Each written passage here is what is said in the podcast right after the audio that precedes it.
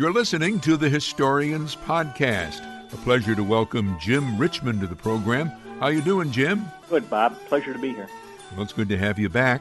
Uh, James Jim Richmond is author of the book War on the Middle Line The Founding of the Community in the Kayaderosseras Patent in the Midst of the American Revolution. It's out now. It's published by Lulu.com. It's available on uh, Amazon, also Barnes and Noble, and at local retail outlets, as well as some historical sites uh, and museums. When we talked with uh, Jim Richmond before, I'd met him at a gathering of Capital District genealogists, of which he is one. Uh, he was working on this book, and uh, now it's it's finished. He also contributed an article on the 1780 raid on the settlement at the Middle Line to the Journal of the American Revolution. I'd like to uh, start at what I think is the beginning of your story. Uh, how did uh, this part of Saratoga County, maybe tell us specifically where it's located, and uh, how was it settled by uh, European uh, colonists? This area, which is really now in the town of Ballston and the town of Milton in Saratoga County was part of the Kaydeross patent that was granted by Queen Anne in 1708. Uh, but for 60 years after that uh, grant, it was never settled due to disputes uh, with the with the Indians. In 1768, uh, William Johnson uh, finally uh, was able to settle that between the proprietors of the patent and the um, local Mohawk Indian tribe uh, for $5,000, they settled on a tract of the Kaydeross that extended a total of 406,000 acres, uh, most of Saratoga County, up to uh, and including a little part of Warren County and a little part of Montgomery County. Settlement didn't begin until after that after that uh, uh, decision with the Indians to be able to uh, free up the land, and that was done in the early 1700 1770s. Mm-hmm. And a point of pronunciation. I, I notice you're saying Kaydeross, and I'm saying Kayaderosseras. Which is right? Well, Kayaderosseras is phonetic spelling, but most people say the Kaydeross. Okay. Well, let's call it Kaydeross. Where d- did these settlers come from? Well, that was the interesting uh, part of the the research. The the settlers on Middle Line Road came by and large from Connecticut. Uh, they arrived, as I said, about the start of the American Revolution. So what I do in the book, and it's really the center section of the book, is tell the history of these families in terms of their uh, their background, um, mostly in Connecticut. And most of the families, first of all, go back to the very early days of settlement in New England. Many of the families came in as early as the 1640s and 1650s and settled um, in the oldest communities of the uh, of the state, including Hartford, Norwich, New London, and New Haven. Um, the interesting thing I found as I went backwards was the relationships among the families. Um, ended up on the Kaydeross, went back over a hundred years to relationships that they had in these towns in Connecticut. So as they traveled uh, westward for them, uh, it was often in uh, community groups, not just family groups, and that became the basis for their settlement along uh, the Middle Line Road. And I think maybe it would be correct to describe these folks as Yankees. I mean, they, uh, from the get go, uh, tended to support the the revolution. Yes, they were they were Yankees uh, again that caused their support of the you know of the patriots in the American Revolution. Um, that's an interesting concept because this area along Middle Line Road, while it was heavily uh, um, populated by people that supported the American Revolution, there were local Tories in the area, some of which became protagonists in the raid in 1780. And beyond that, they were uh, they were surrounded um, certainly on the west by William Johnson and John Johnson, um, who were uh, obviously loyal to the crown. Uh, so, and in other areas, the Jessup brothers in the Glens Falls area were also loyal to the crown. Both of those families developed um, loyalist uh, regiments in the uh, in on the British side in the uh, in the American Revolution. So while the people along Middle Line Road were very strongly patriotic by and large, um, they were surrounded by areas of mm-hmm. uh, uh, Tory support. And I, I, noticed in the publicity for your book that you're scheduled to speak to the uh, group at the Fort Plain Museum. And the folks up there have been holding for a couple of years now an American Revolution in the Mohawk Valley uh, Conference, which I've had the pleasure to attend up at Fulton Montgomery Community College. Hope you can be a speaker there next year. But the story that has uh, emerged to me from attending these conferences is that while the Battle of Saratoga, 1777, actually fought in Schuylerville, was a major turning point in the American Revolution, uh, a great American victory. It convinced the French to ally with the rebel cause. But, and to a large extent, maybe the big battles moved elsewhere uh, after that. But the war didn't move elsewhere. And around here, right up into the uh, 1780s, up to the end of the war, uh, in, indeed, uh, there were, were a lot of guerrilla actions or uh, raids uh, from Canada. These disaffected loyalists, their Indian allies, in particular the Mohawks, uh, were at, at, the war's beginning forced to get out of here uh, and go up to Canada, but they kept coming back with, uh, you know, with wartime parties to to burn and to destroy crops and so forth. And they did it a number of places and I've talked a long time. Time to get you back talking again. They also did it here uh, at uh, at the middle line. And when did that take place? Yes, that was in 1780. That was one of the uh, last major raids. And just to build on what you were saying, um, after the Battle of Saratoga, the raids uh, began in earnest uh, among the uh, British and their Indian allies. Um, in in the following year in 1778, and I know a lot of your listeners will know uh, about the various raids on Cherry Valley, Canajoharie, and uh, other places, German Flats. And so this was just a, an annual occurrence. Um, in 1779, uh, General John Sullivan was authorized by uh, Washington to try to put an end to that uh, by uh, um, attacking the uh, the Iroquois in their homeland uh, in the area of the Finger Lakes and so on. And they did an excellent job of destroying their, their crops and their and their villages and so on. But the warriors escaped from that raid and and went back to uh, Fort Niagara over the uh, uh, in the winter of 1779 and 1780. And in 1780, there was a number of raids of retribution uh, by the British and their uh, Iroquois allies. And the raid on uh, Ballston in October of 1780 was the last of those raids.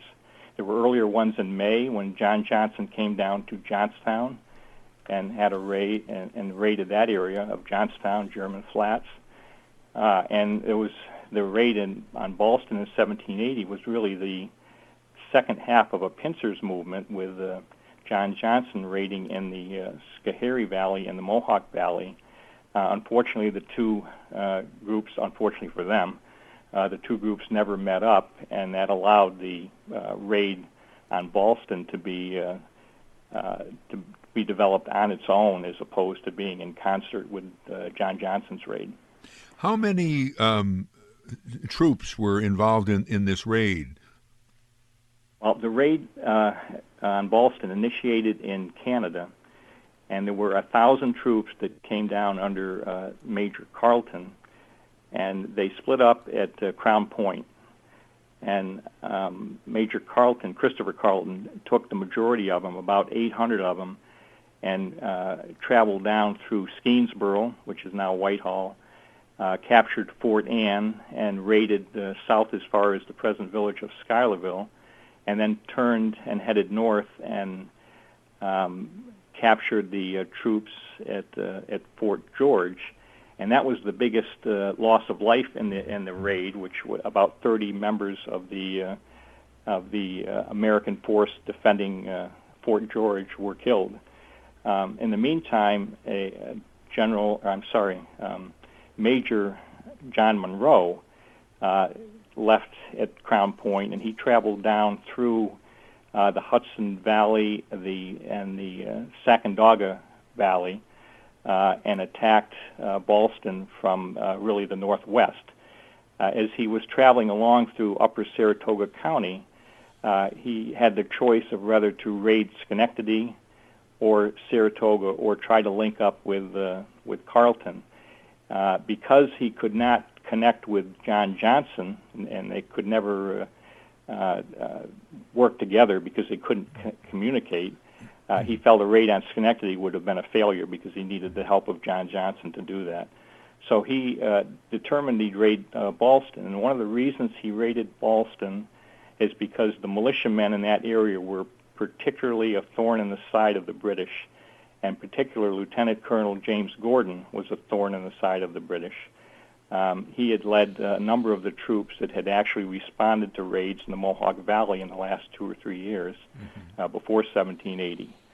Uh, he had had intelligence that uh, that um, James Gordon and his, most of his militiamen were at home um, in October 1780 along Middle Line Road, and he determined to attack uh, Ballston as a result of that. And what happened in the attack? Well, the attack happened on the evening of uh, or the, the night of October 16th, um, Munro, who had 200 troops, of which about 170 of them were British loyalists and about 30 were Mohawk Indians, um, uh, led a raid through what is now the town of Galway, or let's say he approached uh, Ballston through the town of Galway in secret, really. And then about midnight, he attacked the uh, home of uh, uh, Lieutenant Colonel James Gordon and captured him and his uh, his son and uh, two of his servants and actually three mem- other members of his family, which were slaves. And that was the first uh, uh, attack. And from there, he uh, went. He attacked up the uh, um, the Middle Line Road, burning homes as he went and uh, capturing other militiamen and a few other additional servants. Mm. How many did they uh, capture altogether? Well, they actually captured 31.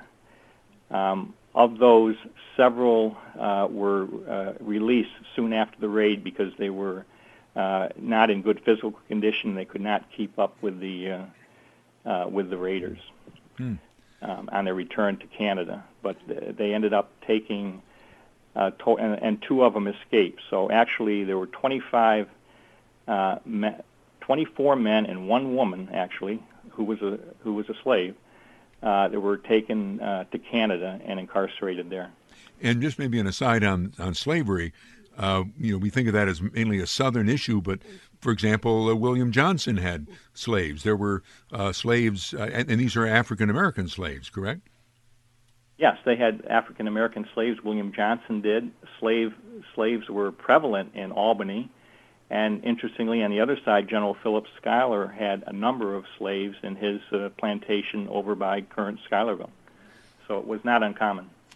So we've come to the point where uh, the captives have been taken in the British uh, Loyalist and uh, Mohawk Indian raid on, on the middle line, and they've taken them to Canada. We'll find out what happens next in just a moment in our conversation with Jim Richmond, author of the book War on the Middle Line The Founding of a Community in the Kate-a-Ross Patent in the Midst of the American Revolution. I'm Bob Cudmore. I hope you're enjoying this edition of the Historians Podcast.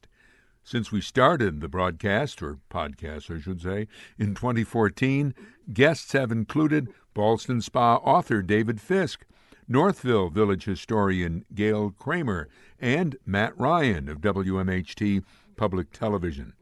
We keep going financially because of your donations to our GoFundMe campaign that helps to pay for production expenses. Please donate at gofundme.com forward slash historians 2016. If you'd rather send a check, please make it out to me, Bob Cudmore. Send it to 125 Horseman Drive, Scotia, New York, 12302. Thank you, and let's get back to our podcast interview with Jim Richmond, author of War on the Middle Line. So we're in the end of 1780, and 25, 24 men, one woman uh, from this relatively new uh, settlement on the Middle Line in what is now Saratoga County uh, are being taken off to Canada uh, by a, a, force composed of uh, British troops, British loyalists, and um, Iroquois, and I think mainly Mohawks, although you can correct me if I'm wrong.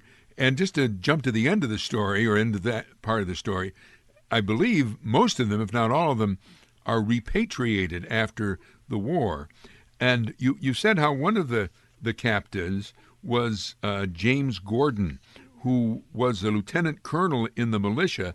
And you know, uh, or you've been able to find in your research for this book a lot uh, more about him. Can you ex- explain that and uh, tell about some of his actions, maybe before, during, and after his capture? Sure. Uh, James Gordon was actually a, a protege of William Johnson. He was also from Ireland. He came over from Ireland in 1758 and was involved in a, in a sutler uh, during the uh, French and Indian War. Um, and after the war, he had uh, led trading expeditions uh, uh, as far as west as Detroit. Um, in uh, he went back to Ireland, but when he returned here in 1772, he purchased a thousand acres worth of land along uh, Middle Line Road in two different plots, and he uh, immediately began constructing grist mills and sawmills, and uh, uh, he was a very entrepreneurial type uh, person, um, and became a prominent leader in the community even before the uh, uh, the American Revolution.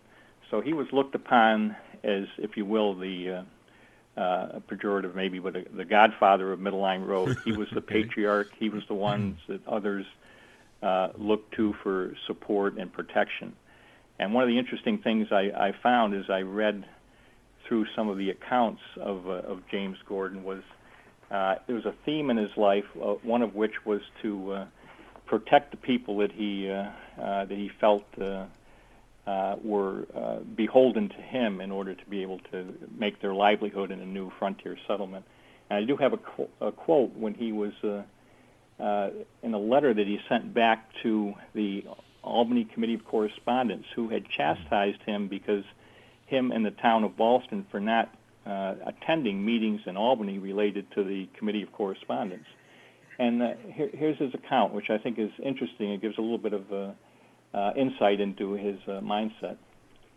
I must again plead our poverty, it being clear to me that if it pleased God to blast our troops this year, the same as last, it would ruin above one half of the people of this place. This makes it more incumbent upon them to give due attention to their farms, for you can't conceive how inconvenient it is for anyone here to leave their business but for one day. So that gave me an indication that he was really protective of the mm-hmm. people in the community that uh, that he led. I'm interested. in Wonder why he became a rebel as opposed to a loyalist. He he was uh, interestingly, even though he was a William Johnson supporter, he also um, became a uh, leader uh, in the community at the time of the founding of the of the Cato patent, and he believed in the in the rebel cause, and you and most of the people that uh, settled along Middle Line Road uh, were Yankees from Connecticut, and uh, he uh, strongly supported the the war effort. Uh, it's interesting that uh, you, you, you cannot make uh, broad brush uh, assumptions of well all the all the Irish became loyalists and all the Yankees became uh, you know uh, all, all the people from New England became patriots. Uh, in this case, he was also friends with uh, um, uh, Philip Schuyler, and a number of the uh, Patriot mm-hmm. leaders in Albany, and uh, he supported the rebel cause from the beginning. And Lieutenant uh, Colonel Gordon was taken uh, captive, but he escaped when he when uh, from Canada. Yes, while in Canada, and and the uh, the information that I was able to glean a lot was from the Haldimand papers of Sir Frederick Haldimand, who was the Governor General of Canada, and again, partly on behalf of his men, um, and maybe uh, also to hopefully uh, allow himself to be uh, he wrote a number of letters to Haldimand and his aide-de-camps. And in those letters, he described his uh, um, his support for his uh, uh, men who were, while he was uh, allowed to live in a, in a in a house in Montreal, his men were forced to live in squalor in a prison and he supported them and, and did what he could to try to get them uh, either freed or better provisions or, or better living conditions. Uh, however, uh, and he thought that uh, it, it, he would be in a position to be able to help them. But the reality is he was transferred from Montreal to a prison in Quebec, and then he was exiled to an island right near Quebec. And when he realized that that he was not going to be able to uh, do, have any influence, he, with a number of other uh, men, escaped from that island exile and uh, traveled across Maine, uh, where he almost met death. Um, in order to be able to return to uh, America, he came into through Boston uh, and uh, returned to uh, Middle Line Road in the fall of 1782. You also tell the, the story of a, one of the men who was captured, Josiah Hollister, a very poignant tale, and you, you had a lot of we had a good source for that information. What was that, and what's his story? Yes, Josiah Hollister actually wrote a journal uh, that was uh, was printed and published in the 1790s, and he gives an extensive account of his early life. Uh, again, he also was from Connecticut, and uh, he gave an account of uh, the actual uh, impact of the raid on him and his family, and I have that that I'll, I'll read a little bit from as well. This is from his journal.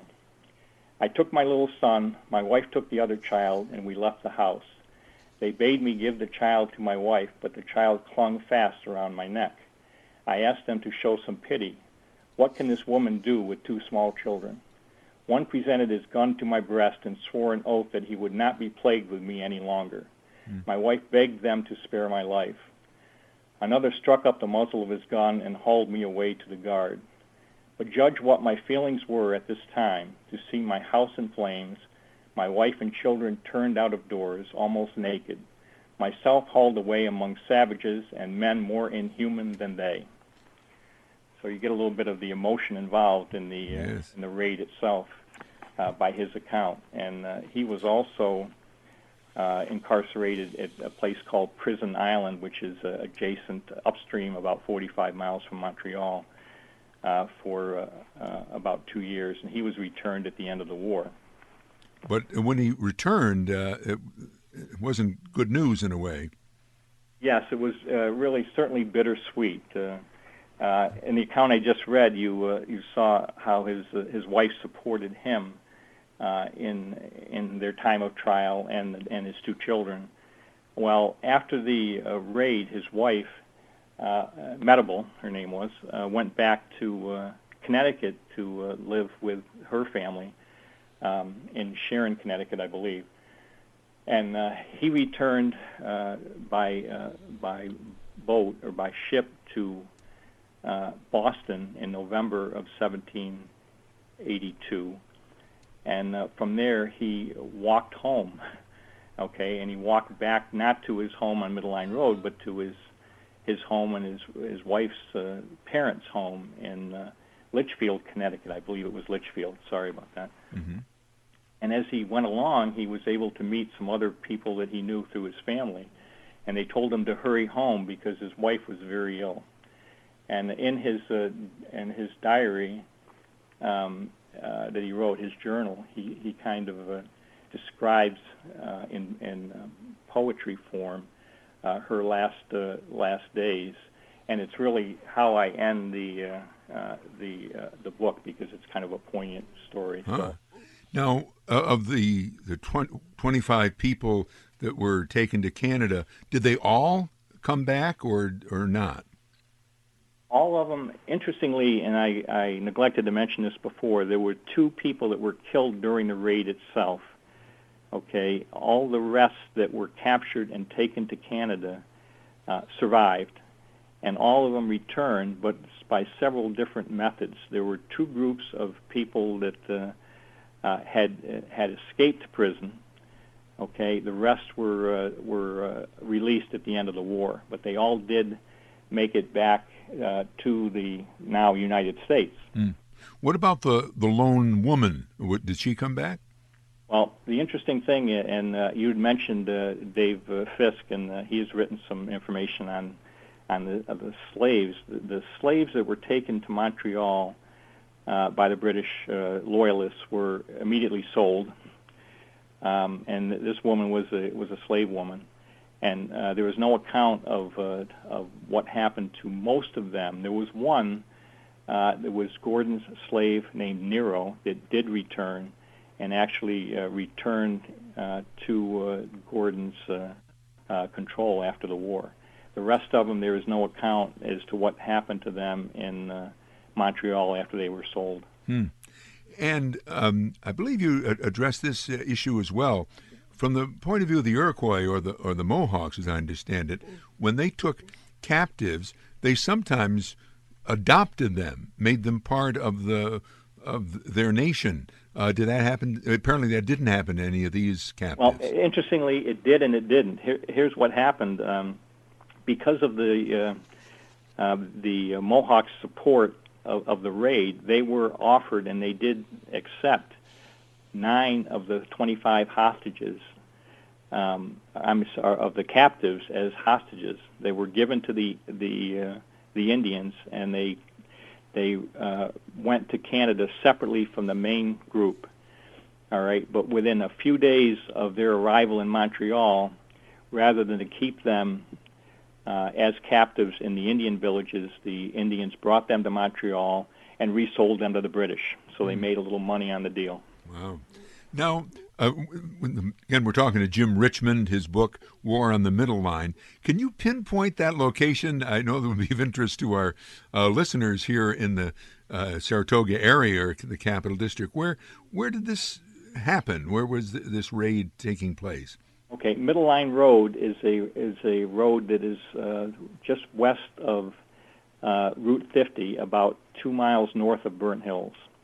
So it was on Middle Line Road, two miles north of, of Burnt Hills. Yeah, two miles north of Burnt Hills. Uh, your readers may know, uh, be familiar with Ballston Center with the Pres- White Presbyterian Church on the northeast corner. Okay. The raid started a, a few hundred yards north of that where the Mourning Kill uh, crosses Middle Line Road, um, and that's where the uh, home of, of James Gordon was. Hmm. And it proceeded up through uh, Ballston, across what is today uh, Route 67, and uh, through to um, what is now Milton Center, which is where Middle Line Road crosses the Kaydeross in the town of Milton. And is is there a historical marker there or anything like that? There are several historical markers that uh, uh, that describe uh, the the activities of that day. Uh, the first is actually um, at the uh, Mourning Kill. There is a uh, historical marker there that is entitled 1780 Raid, and that describes briefly the account. there are several other ma- markers at individual homes along the next two or three miles of the raid, including the home of George Scott, who was wounded by the Indians. Um, his home is just south of Route 67, and the home of uh, Jonathan Filer has a marker which is uh, just south of George okay. Scott's home. So if you were to drive along there, uh, you can pick up a little of the history of the raid by reading those markers. Thank you very much. We're just out of time. James Richmond is author of War on the Middle Line, the founding of a community in the Kaydeross Patent in the midst of the American Revolution. Published by Lulu, it's uh, available from Amazon, Barnes & Noble, bookstores, and local historic sites. I'm Bob Cudmore.